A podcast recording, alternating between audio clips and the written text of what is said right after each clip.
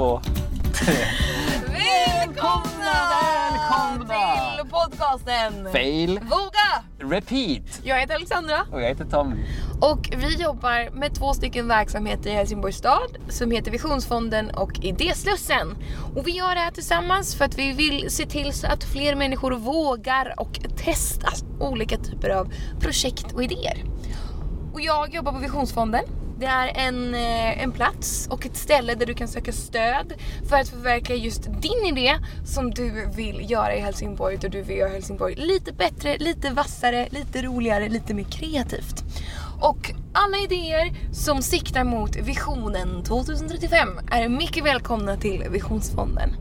Och visionen 2035 vill att Helsingborgs stad ska vara mycket mer gemensam, global, pulserande, skapande och balanserad år 2035. Så att jag letar helt enkelt efter projekt som vill hjälpa mig och resten av staden att skapa detta.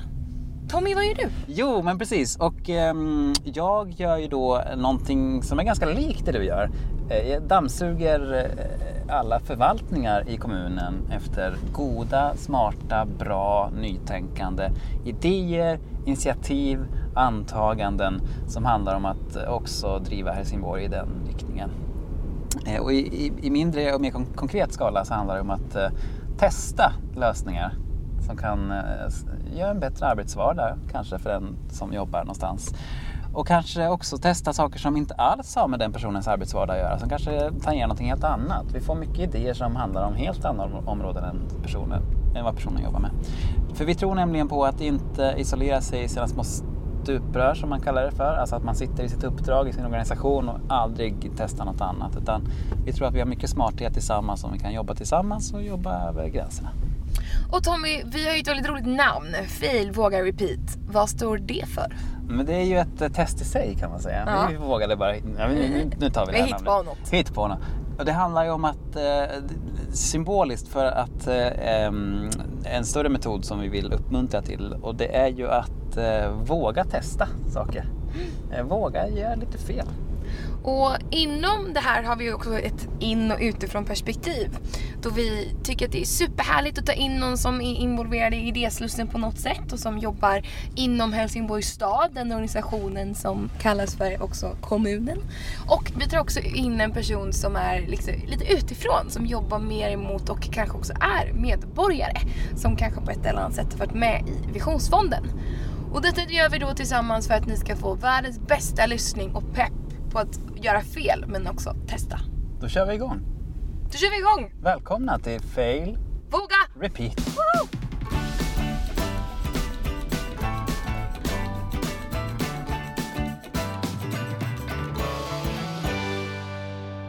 Välkomna till podcasten Fil, våga, repeat. Jag tänkte att vi kunde börja prata lite om eh, vilka vi är. Så att vi också känner igen varandras röster. Och det är jag som då är Alexandra och jobbar med Visionsfonden. Och här har vi en ny person. Mm. Hej, jag heter Magnus Florin. Vad gör du Magnus?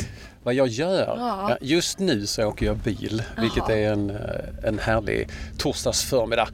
Jag är ordförande i Man Up Sweden som är en organisation som arbetar med att eh, förändra den eh, mansnormen som vi lever med och den, den manlighetsidén eh, vi har som vi behöver förändra på.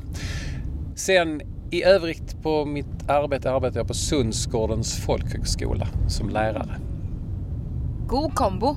Ja, det är det. Verkligen. Ja. Och sen har vi en Jenny här framme. Mm. Vad gör du? Ja, Jenny Linderos Nilsson. Jag jobbar på Tycker Bra-skolan. Där jobbar jag som koordinator för språkintroduktionsprogrammet. Eh, språkintroduktionsprogrammet är för nyanlända. i åldrarna 16 till 19. Så det är det jag jobbar med. Och jag eh, eh, måste säga som kör här och som inte kan lägga mig i så jättemycket i, i diskussionen att eh, ni som lyssnar på det här kommer ju eh, eh höra hur vi liksom stannar och, och gasar och sånt. Eh, och bara för att liksom sätta er in i, i, eh, i vad vi håller på med, vad vi rör oss, så rör vi oss nu ut ur innerstan tänkte jag. Och jag tänkte att våra gäster skulle få sätta riktningen. Så ni får säga om jag ska liksom, "Ja, men sväng in här eller kör med till kusten kanske. Så. så nu skulle jag vilja ha en första så här. Vad, vad ska vi ta för väderstreck Eller vad ska jag, var ska jag köra någonstans? Ni som, ni som känner Helsingborg, vad, vad är, vad är liksom en bra plats att köra i? Bra plats. Jag tänker att man kanske tar någonting som vi inte brukar. Typ Drottninghög. Fantastisk idé. Vi kör till Drottninghög. Det gör vi. Hittar du dit? Hörni, idag så tänkte vi att vi skulle prata om eh, en, gruppen. Om gruppdynamik och vad är grupptryck för någonting men också vad mansnormen gör med gruppen och oss i samhället. Eh, och både ut mot medborgare men också hur vi jobbar med detta inom staden. Och därför tänkte jag att vi kan börja med en ganska enkel fråga. Eh, vad betyder grupp, gruppdynamik för er? För mig eh, så, så fort en grupp samlas, oavsett vilken grupp det är, så skapas det regler, normer, ehm, sätt vi ska förhålla oss till varandra på. Eh, och det som skapas i den här gruppen eh, som samlas, det är det som blir gruppdynamik. Ja, så det blir de regler och de förhållningssätt och de normer som vi behöver för att veta om vi tillhör eller inte tillhör gruppen. Håller du med Jenny? Ja, men jag vill gärna lägga till att i en, i en grupp så finns det ju oftast förväntningar på varandra. Och det är inte alltid de stämmer, de förväntningar man har på varandra.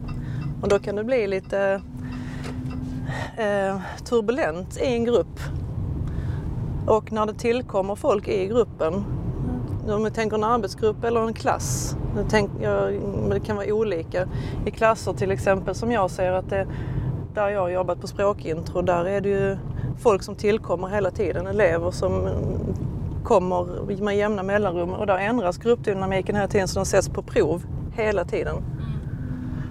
Um, händer ju också i, alltså bland kollegor men inte lika ofta.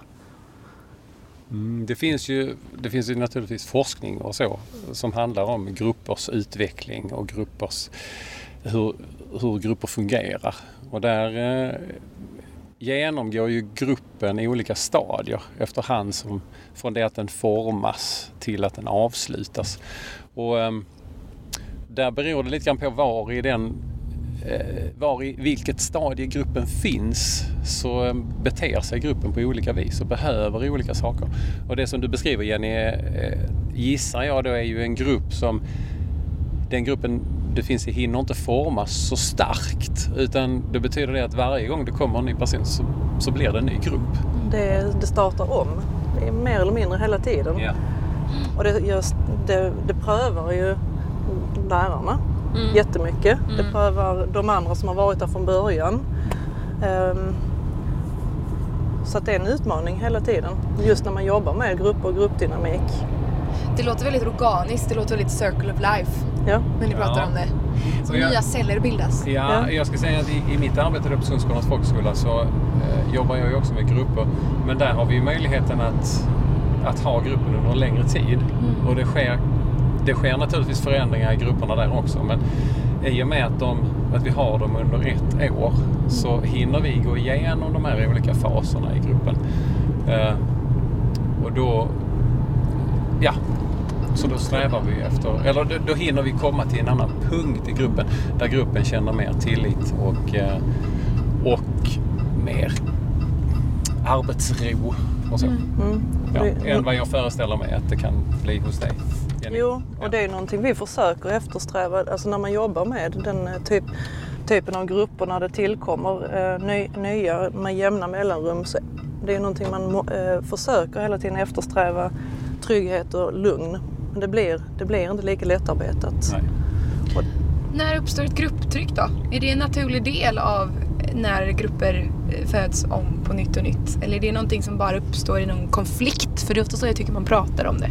Jag, kan, jag tror och, och erfarenhetsmässigt så kan- man se grupptryck i alla grupper på olika sätt.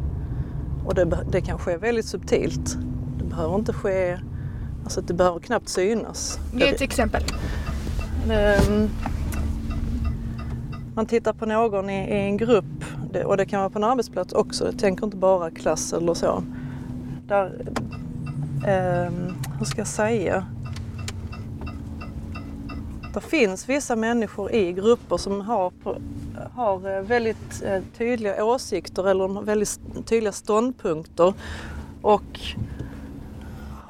lätt får med sig folk. De behöver inte säga så mycket. Nu flummar jag lite känner jag men att... Eh, men jag kan, om jag Du får får falla in ja, så, så tänker jag att eh, vi... Det värsta som kan hända oss människor är att vi kan bli exkluderade. Mm. Det, är, det är det mest fruktansvärda. Det är vår största rädsla. Eh, och det gör att vi är beredda att gå väldigt långt för att vara delaktiga i en grupp. Därför rädslan av att vara exkluderad är större. Eh, sen skulle jag säga att eh, gruppdynamik eller grupptryck är, är samma sak som gruppdynamik. Det handlar mer om hur, hur starka de här normerna blir i gruppen, eller de här reglerna blir. Och grupptryck är ju något som jag vet inte vem, vem har liksom definitionsföreträde om det. Jag skulle gissa att den som är utsatt för ett grupptryck är den som får definiera att det är ett grupptryck.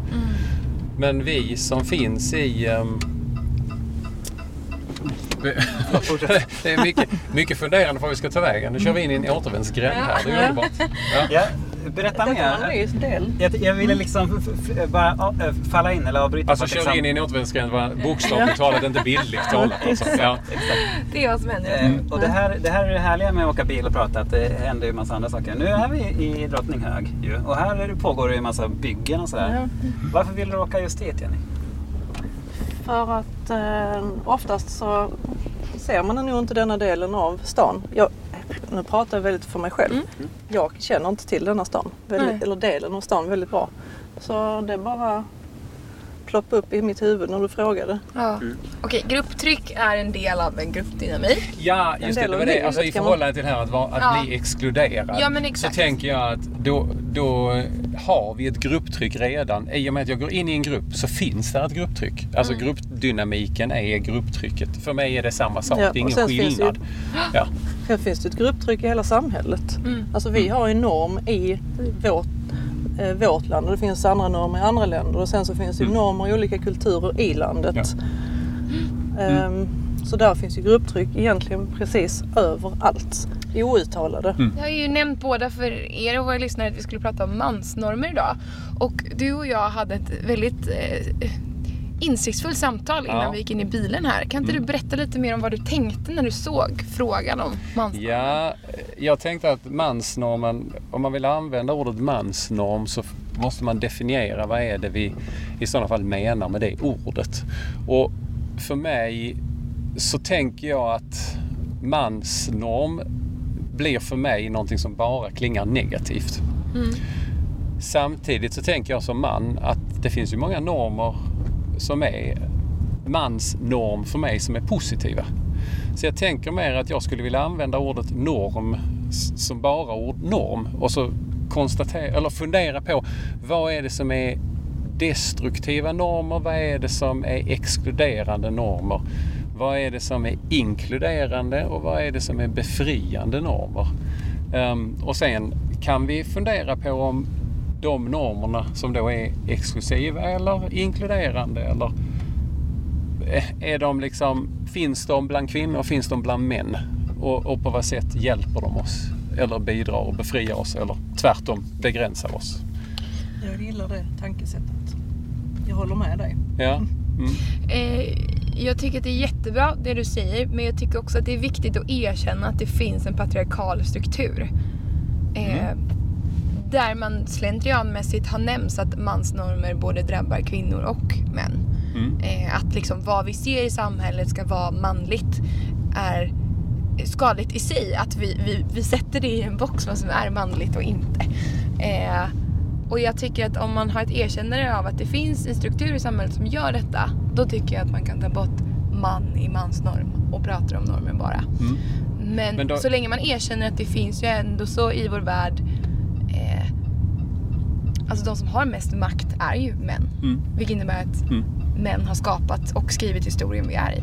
Ja, ja, och, ja. och det, är ingen, det är jag helt överens med dig om. Eh, Att vi har en patriarkal struktur och där, är, där vi män har en större makt. Och då ska jag säga, det är ju en av anledningarna till att, till att Man Up Sweden finns. Därför att ska vi ändra på den strukturen och få ett mer jämlikt samhälle så är det jätteviktigt att vi som då, vi män som då sitter på, i en maktposition är villiga att dela med oss av den makten. Och det måste vi göra genom att, genom att liksom betrakta oss själva och fundera på vad är det vi vad är det vi gör som upprätthåller detta? Eller vad är det vi kan göra för att förändra det?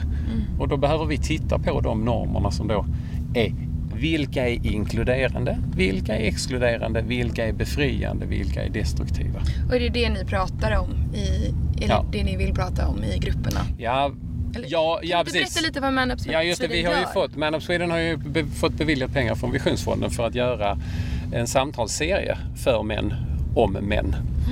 Eh, där vi just ska prata om de här sakerna. Vi kommer ha olika teman för de här samtalen. Och för, Ehm, förlåt, är det ja. bara män då?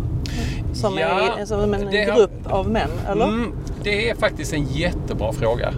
Vi tänker, oss ju, ju- vi tänker oss ju att vi skulle vilja att män pratar om det. Samtidigt så kan man ju då säga att när vi då säger att män ska prata om så är det exkluderande.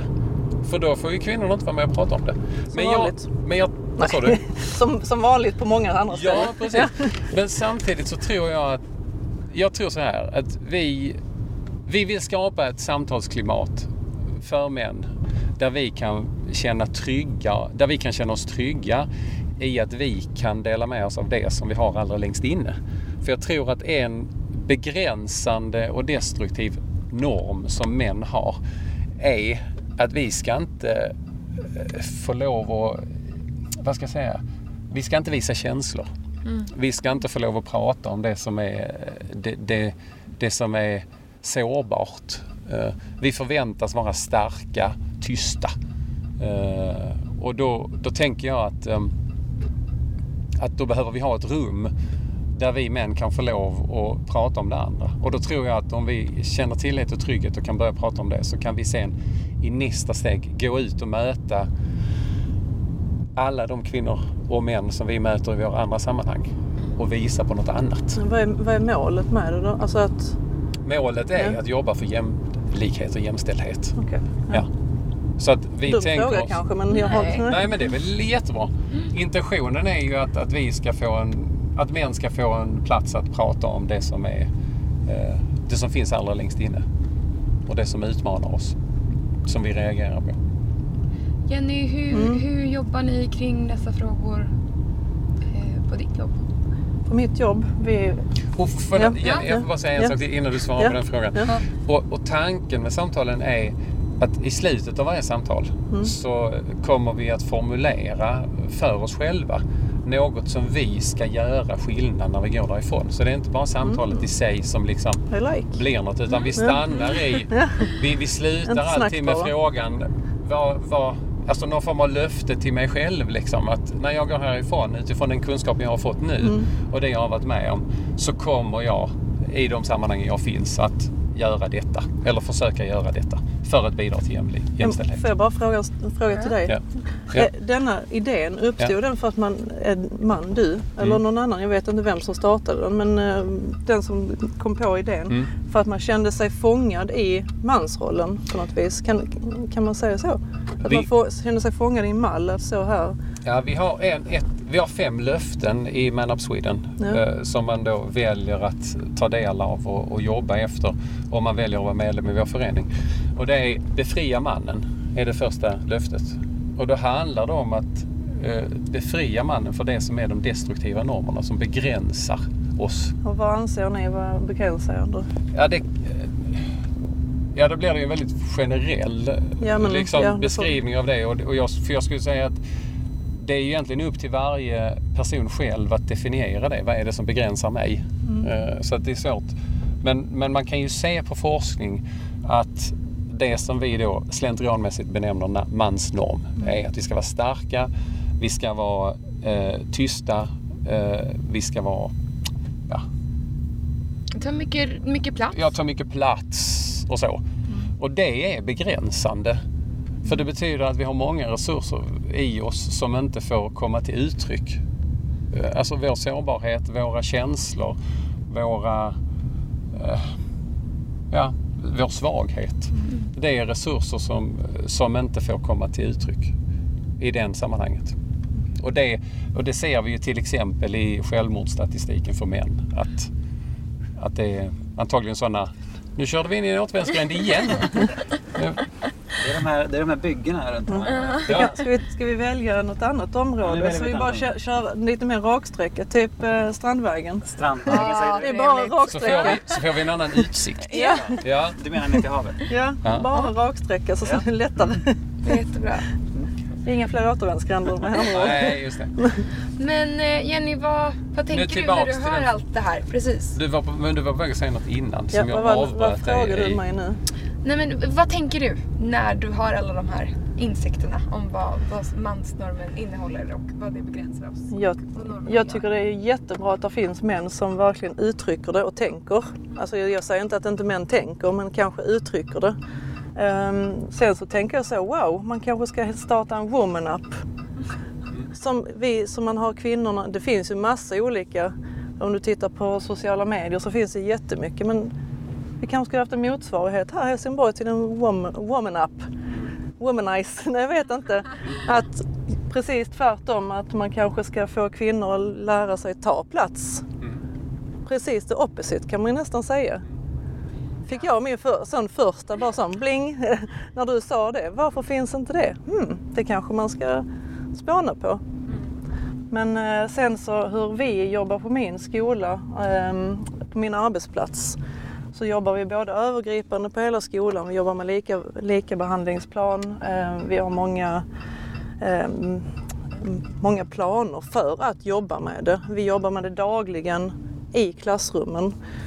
Ehm, och nu, nu är det ju så att när, jag tror det blir, nu, nu säger jag bara tror för jag är inte helt säker, vi har inte varit inne i de andra klasserna. Men i, på språkintro så blir det att vi jobbar ännu mer med det. För att där är människor från olika normer. De kommer från, från olika kulturer och man är uppvuxen med andra normer än, än vad jag är. Med, än vad, har vi 20 elever i en klass så är alla mer eller mindre uppvuxna med olika sorters sätt att tänka vad som är en mansroll eller en kvinnoroll. Ehm, så vi jobbar jättemycket med det, vi eh, i våra klasser. Sen kan jag inte prata för hela skolan. Jag tror alla jobbar med det mer eller mindre, men jag tror vi jobbar mer med det. Det blir, då, blir det naturligt också för vi får mycket frågor.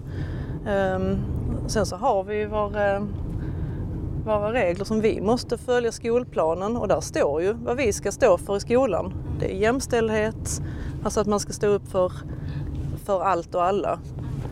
Och tyvärr så är ju inte alla våra elever uppvuxna med det och det blir väldigt mycket långa intressanta diskussioner kring, kring det.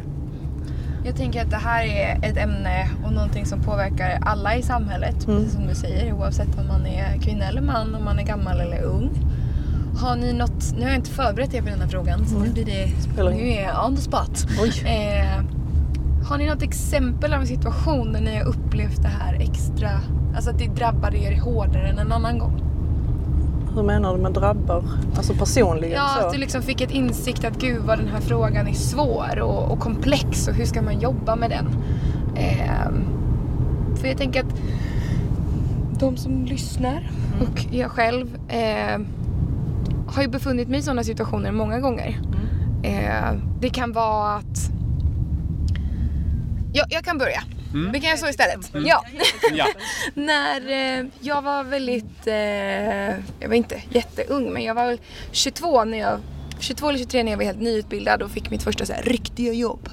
Och då började jag jobba på en organisation som var väldigt tech-inriktad och där alla var 20-25 år äldre än mig och män. Eh, och jag blev liksom insatt i ett fack för att jag var ung tjej och kunde tech lite grann. Eh, och blev därför framfusad på många stora eh, scener och jag skulle liksom exploateras bara för att jag var kvinna och ung och kunde ta plats. Så blev jag så extremt exploaterad. Eh, och, som deras maskot? ja, Kan man säga så? Det tycker jag. Eh, och det upplevde jag jätteproblematiskt samtidigt som jag så här, jag måste ta den här platsen för alla andra tjejers skull för att visa att det finns någon som tar den här platsen. Samtidigt kanske inte jag kände mig redo eller bekväm i alla de situationer som de puttade fram mig i.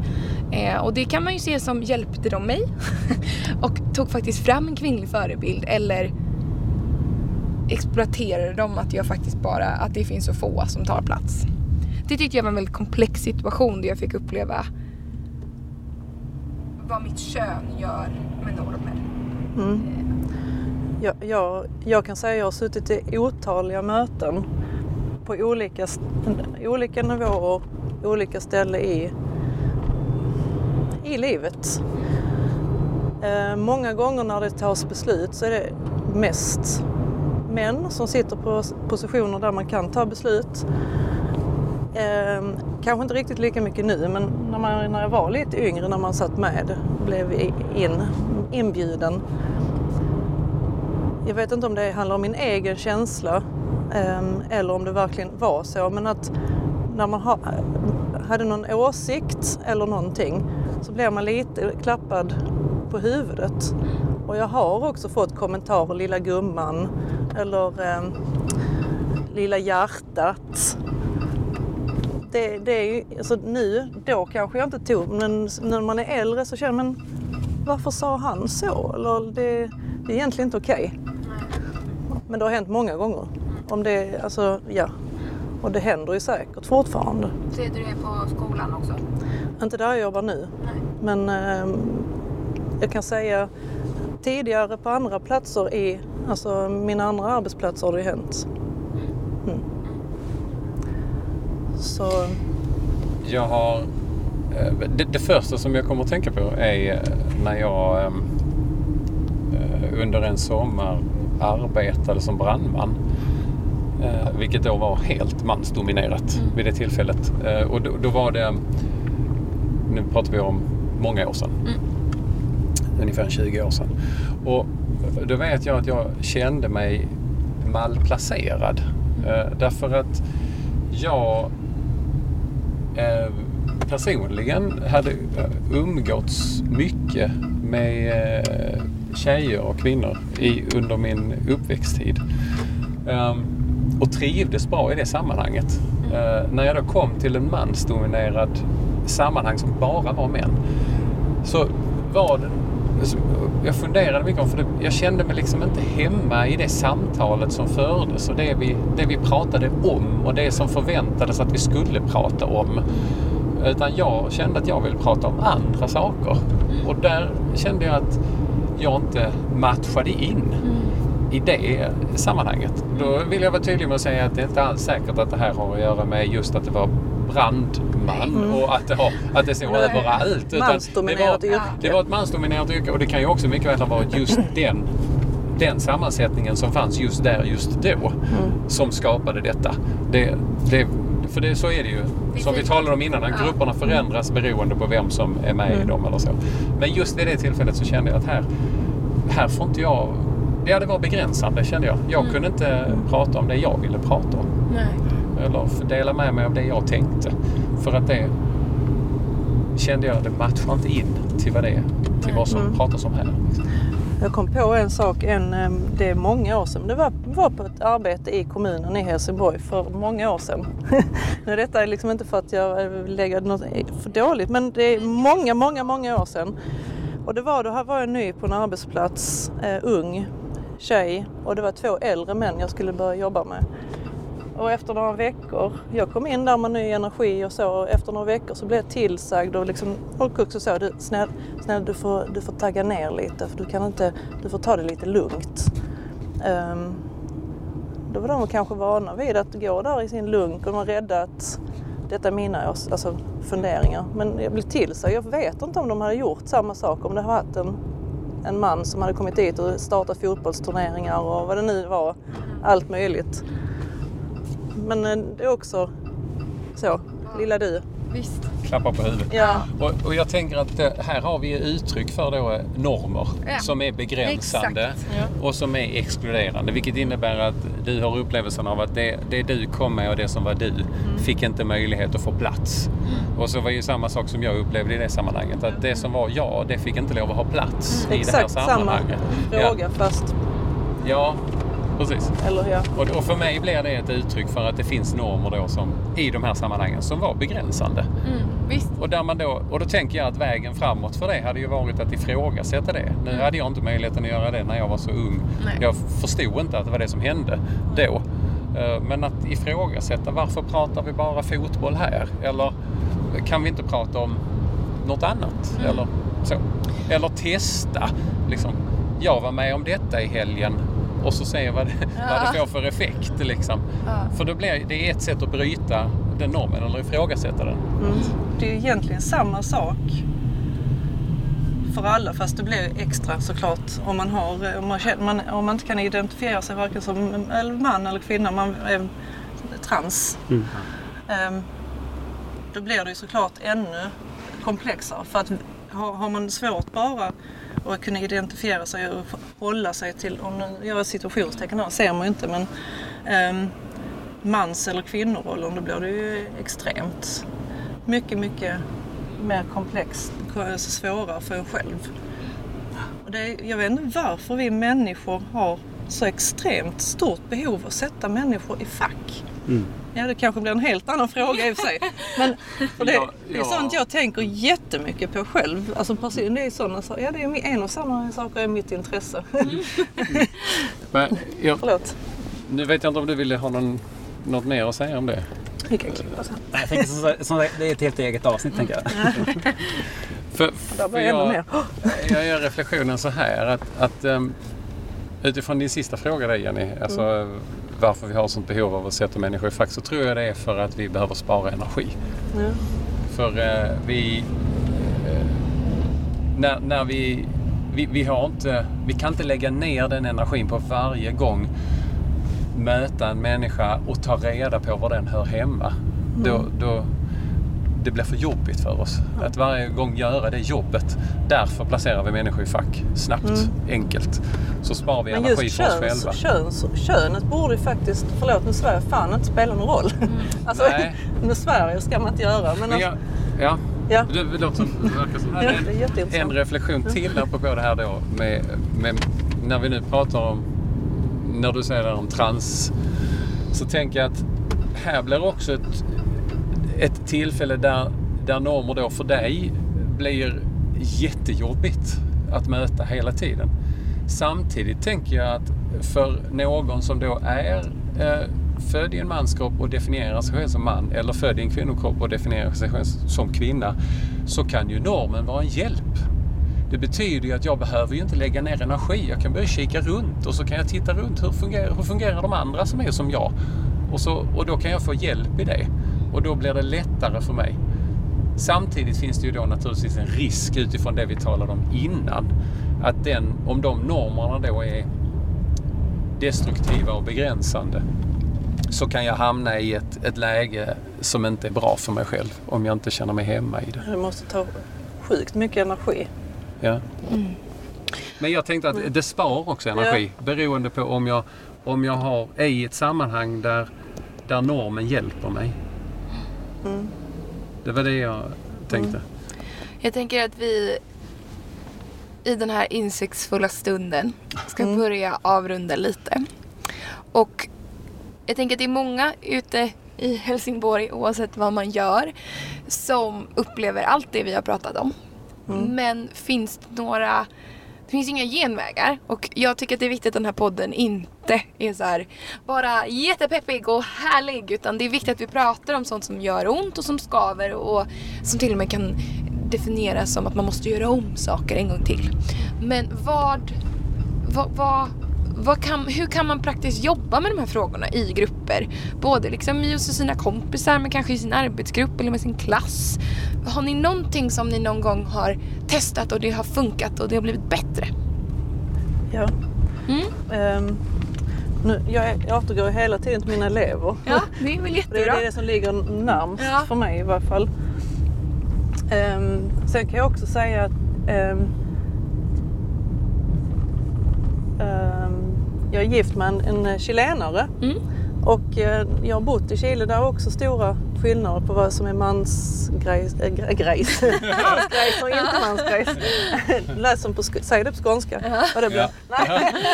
Nej men eh, det, så, så som vi kan, man jobbar, pratar hela tiden. Fråga, vad menar du med det? Ehm, hur tänker du? Varför tänker du så? Så jobbar jag med mina elever hela tiden. Och jag, höll, jag kan säga personligen så höll jag på att bli koko när jag bodde i Chile. För att då gick jag omkring och frågasatte allt hela tiden. För jag var vid van, det är ändå lite lättare i Sverige. Eh, det här med man och kvinnoroller. Vi, vi är rätt in, alltså, Vi har kommit en, en vi har bit på vägen. kommit en liten längre, vi är långt ifrån färdiga, Mm. men vi har kommit en liten längre bit på vägen än vad man har gjort i Latinamerika. Men jag höll, min man blev- höll på tokig på mig när Mm. vi bodde där. Han bara, skriv en bok. För jag gick ifrågasatte allt och var liksom konstant förbannad nästan. Eh, Men det jag kommit Och jag gissar att det var för att du upplevde att det fanns normer som begränsade dig. begränsade mig och jag såg alla andra som blev begränsade och där Ja. finns det till och med andra normer som är socioekonomiska normer Mm, som är extremt stora som Mm. också retade gallfeber på mig Mm. att man såg detta. Jag, jag hade en jättesvårt för det. Mm. Ehm, men så i klassrummet i varje fall och i, i skolan så då jobbar vi med att vi pratar. Mm. Vi ställer frågor, vi ställer motfrågor, öppna frågor. Mm. Eh, och sen så berättar vi om våra lagar här i Sverige. För Mm. att det måste vi dock följa vad, vad man än tycker i skolan. Jag, Mm. jag tycker ju i och för sig det som står i skollagen Ja. att det är, är bra. Ja. Eh, och vi måste stå upp för det. Mm. Ehm, men det, det, jag tror det i alla fall. Det är väl Ja. därför ni har skaffat en mansgrupp. Tänker jag också att man kan prata. Att man Mm. kommer långt genom det. Mm. Inbillar jag mig. Ja, och då kan man gå tillbaks till ett, ett av de andra löftena som vi har i Manup som heter Lyssna och lär. Mm. Eh, då, då hand, för jag tror precis som du Jenny, Mm. att, att det handlar om att när vi på allvar vågar mötas och dela med oss av det som vi har längst inne. Eh, det måste ske i en tillitsfull och trygg atmosfär. Men när vi Mm. gör det, då, det är då vi har möjlighet till att förändras och det är då vi lär oss någonting nytt. Mm. Och vi upptäcker också att de, den längtan och den önskan och, och det som du bär på allra längst inne, den är inte så stor skillnad jämfört med mig. På det yttre kanske vi ser väldigt olika ut och vi kanske beter oss väldigt olika. Men om vi går in till botten så handlar det om att vi vill vara med. Vi vill vara älskade, vi vill vara sedda. Det är i alla fall min personliga uppfattning Mm, ja. att det är så. Och kommer man ner till det, då blir det helt plötsligt inte svårt att mötas och fatta att ja men du måste ju få chans, samma chans som, som jag. Mm. Och, och om, det, om du inte får det, varför är, är det så då? Det kan ju inte vara ditt fel. Liksom, utan då är det väl sammanhangets fel som gör att du inte får den chansen som jag har fått. Eller tvärtom, jag får inte chansen som du har fått. Och då behöver vi ifrågasätta sammanhanget. Mm. Och då tror jag, precis som du säger, öppna frågor. Varför är det så här? Mm. Vad händer när vi gör Exempel så? brukar jag ta också. Ja. Exempel och sen så fråga vad de tycker om exemplen mina elever. Ofta är det exempel som norm och vissa av mina elever står upp för för att man är, är så, man är så inlärd. Mm. Men när man tar exempel som kommer nära en. Men så kan du inte ha det. Nej. Hur ska det vara då? Alltså så att det är sådana frågor och exempel tror jag man kan komma långt på. Jag tycker det är väldigt tråkigt att eh, inte alla har fått vara med i den här bilen som nu är helt immig. För att vi har suttit och pratat så himla mycket. Tack så jättemycket för att ni ville vara med och Tack. för att ni ville prata en liten stund med oss om detta. Eh, Tack. Tommy, du körde helt fantastiskt. Alltså vilken chaufför. Yes. Jag Ja, måste då får ändå jag- säga att jag fattar inte hur de här youtubarna gör när de kör så himla... Liksom, de Jag gör tror saker samtidigt som de kör. självkörande bilar. Ja. Ja, och de krockar. Och de krockar. Ja. Jag ska säga innan du säger tack bara, jag vill ju bjuda in alla med Ja. att, att komma till de här samtalen som vi kör igång um, framöver. Så ni som är nyfikna på att vara delaktiga i det här samtalet, gå in och gilla vår Facebook-sida Manup på Facebook. För då um, Manup Sweden. Man Up Sweden. Manup Helsingborg. Sweden. Nej, Nej. Manup Sweden i, på Facebook. För där kommer informationen ut om när samtalen sker. Och jag fick en idé här. Woman Up Helsingborg. Kan man inte börja med det? Är det någon som är intresserad av det? Då har Finns jag det? ett tips till dig. Det har precis startat en organisation som heter 5HBG. Mhm. Där de gör precis det. Just det. Ah, Så där, det är också ett Visionsfonden-projekt. då är det för mig att joina dem. Det är bara att joina på. Tusen tack! Tack själv. Tack. Tack för att ni bjöd in oss. Ja. Hejdå elbilen! Hejdå elbilen! Hejdå!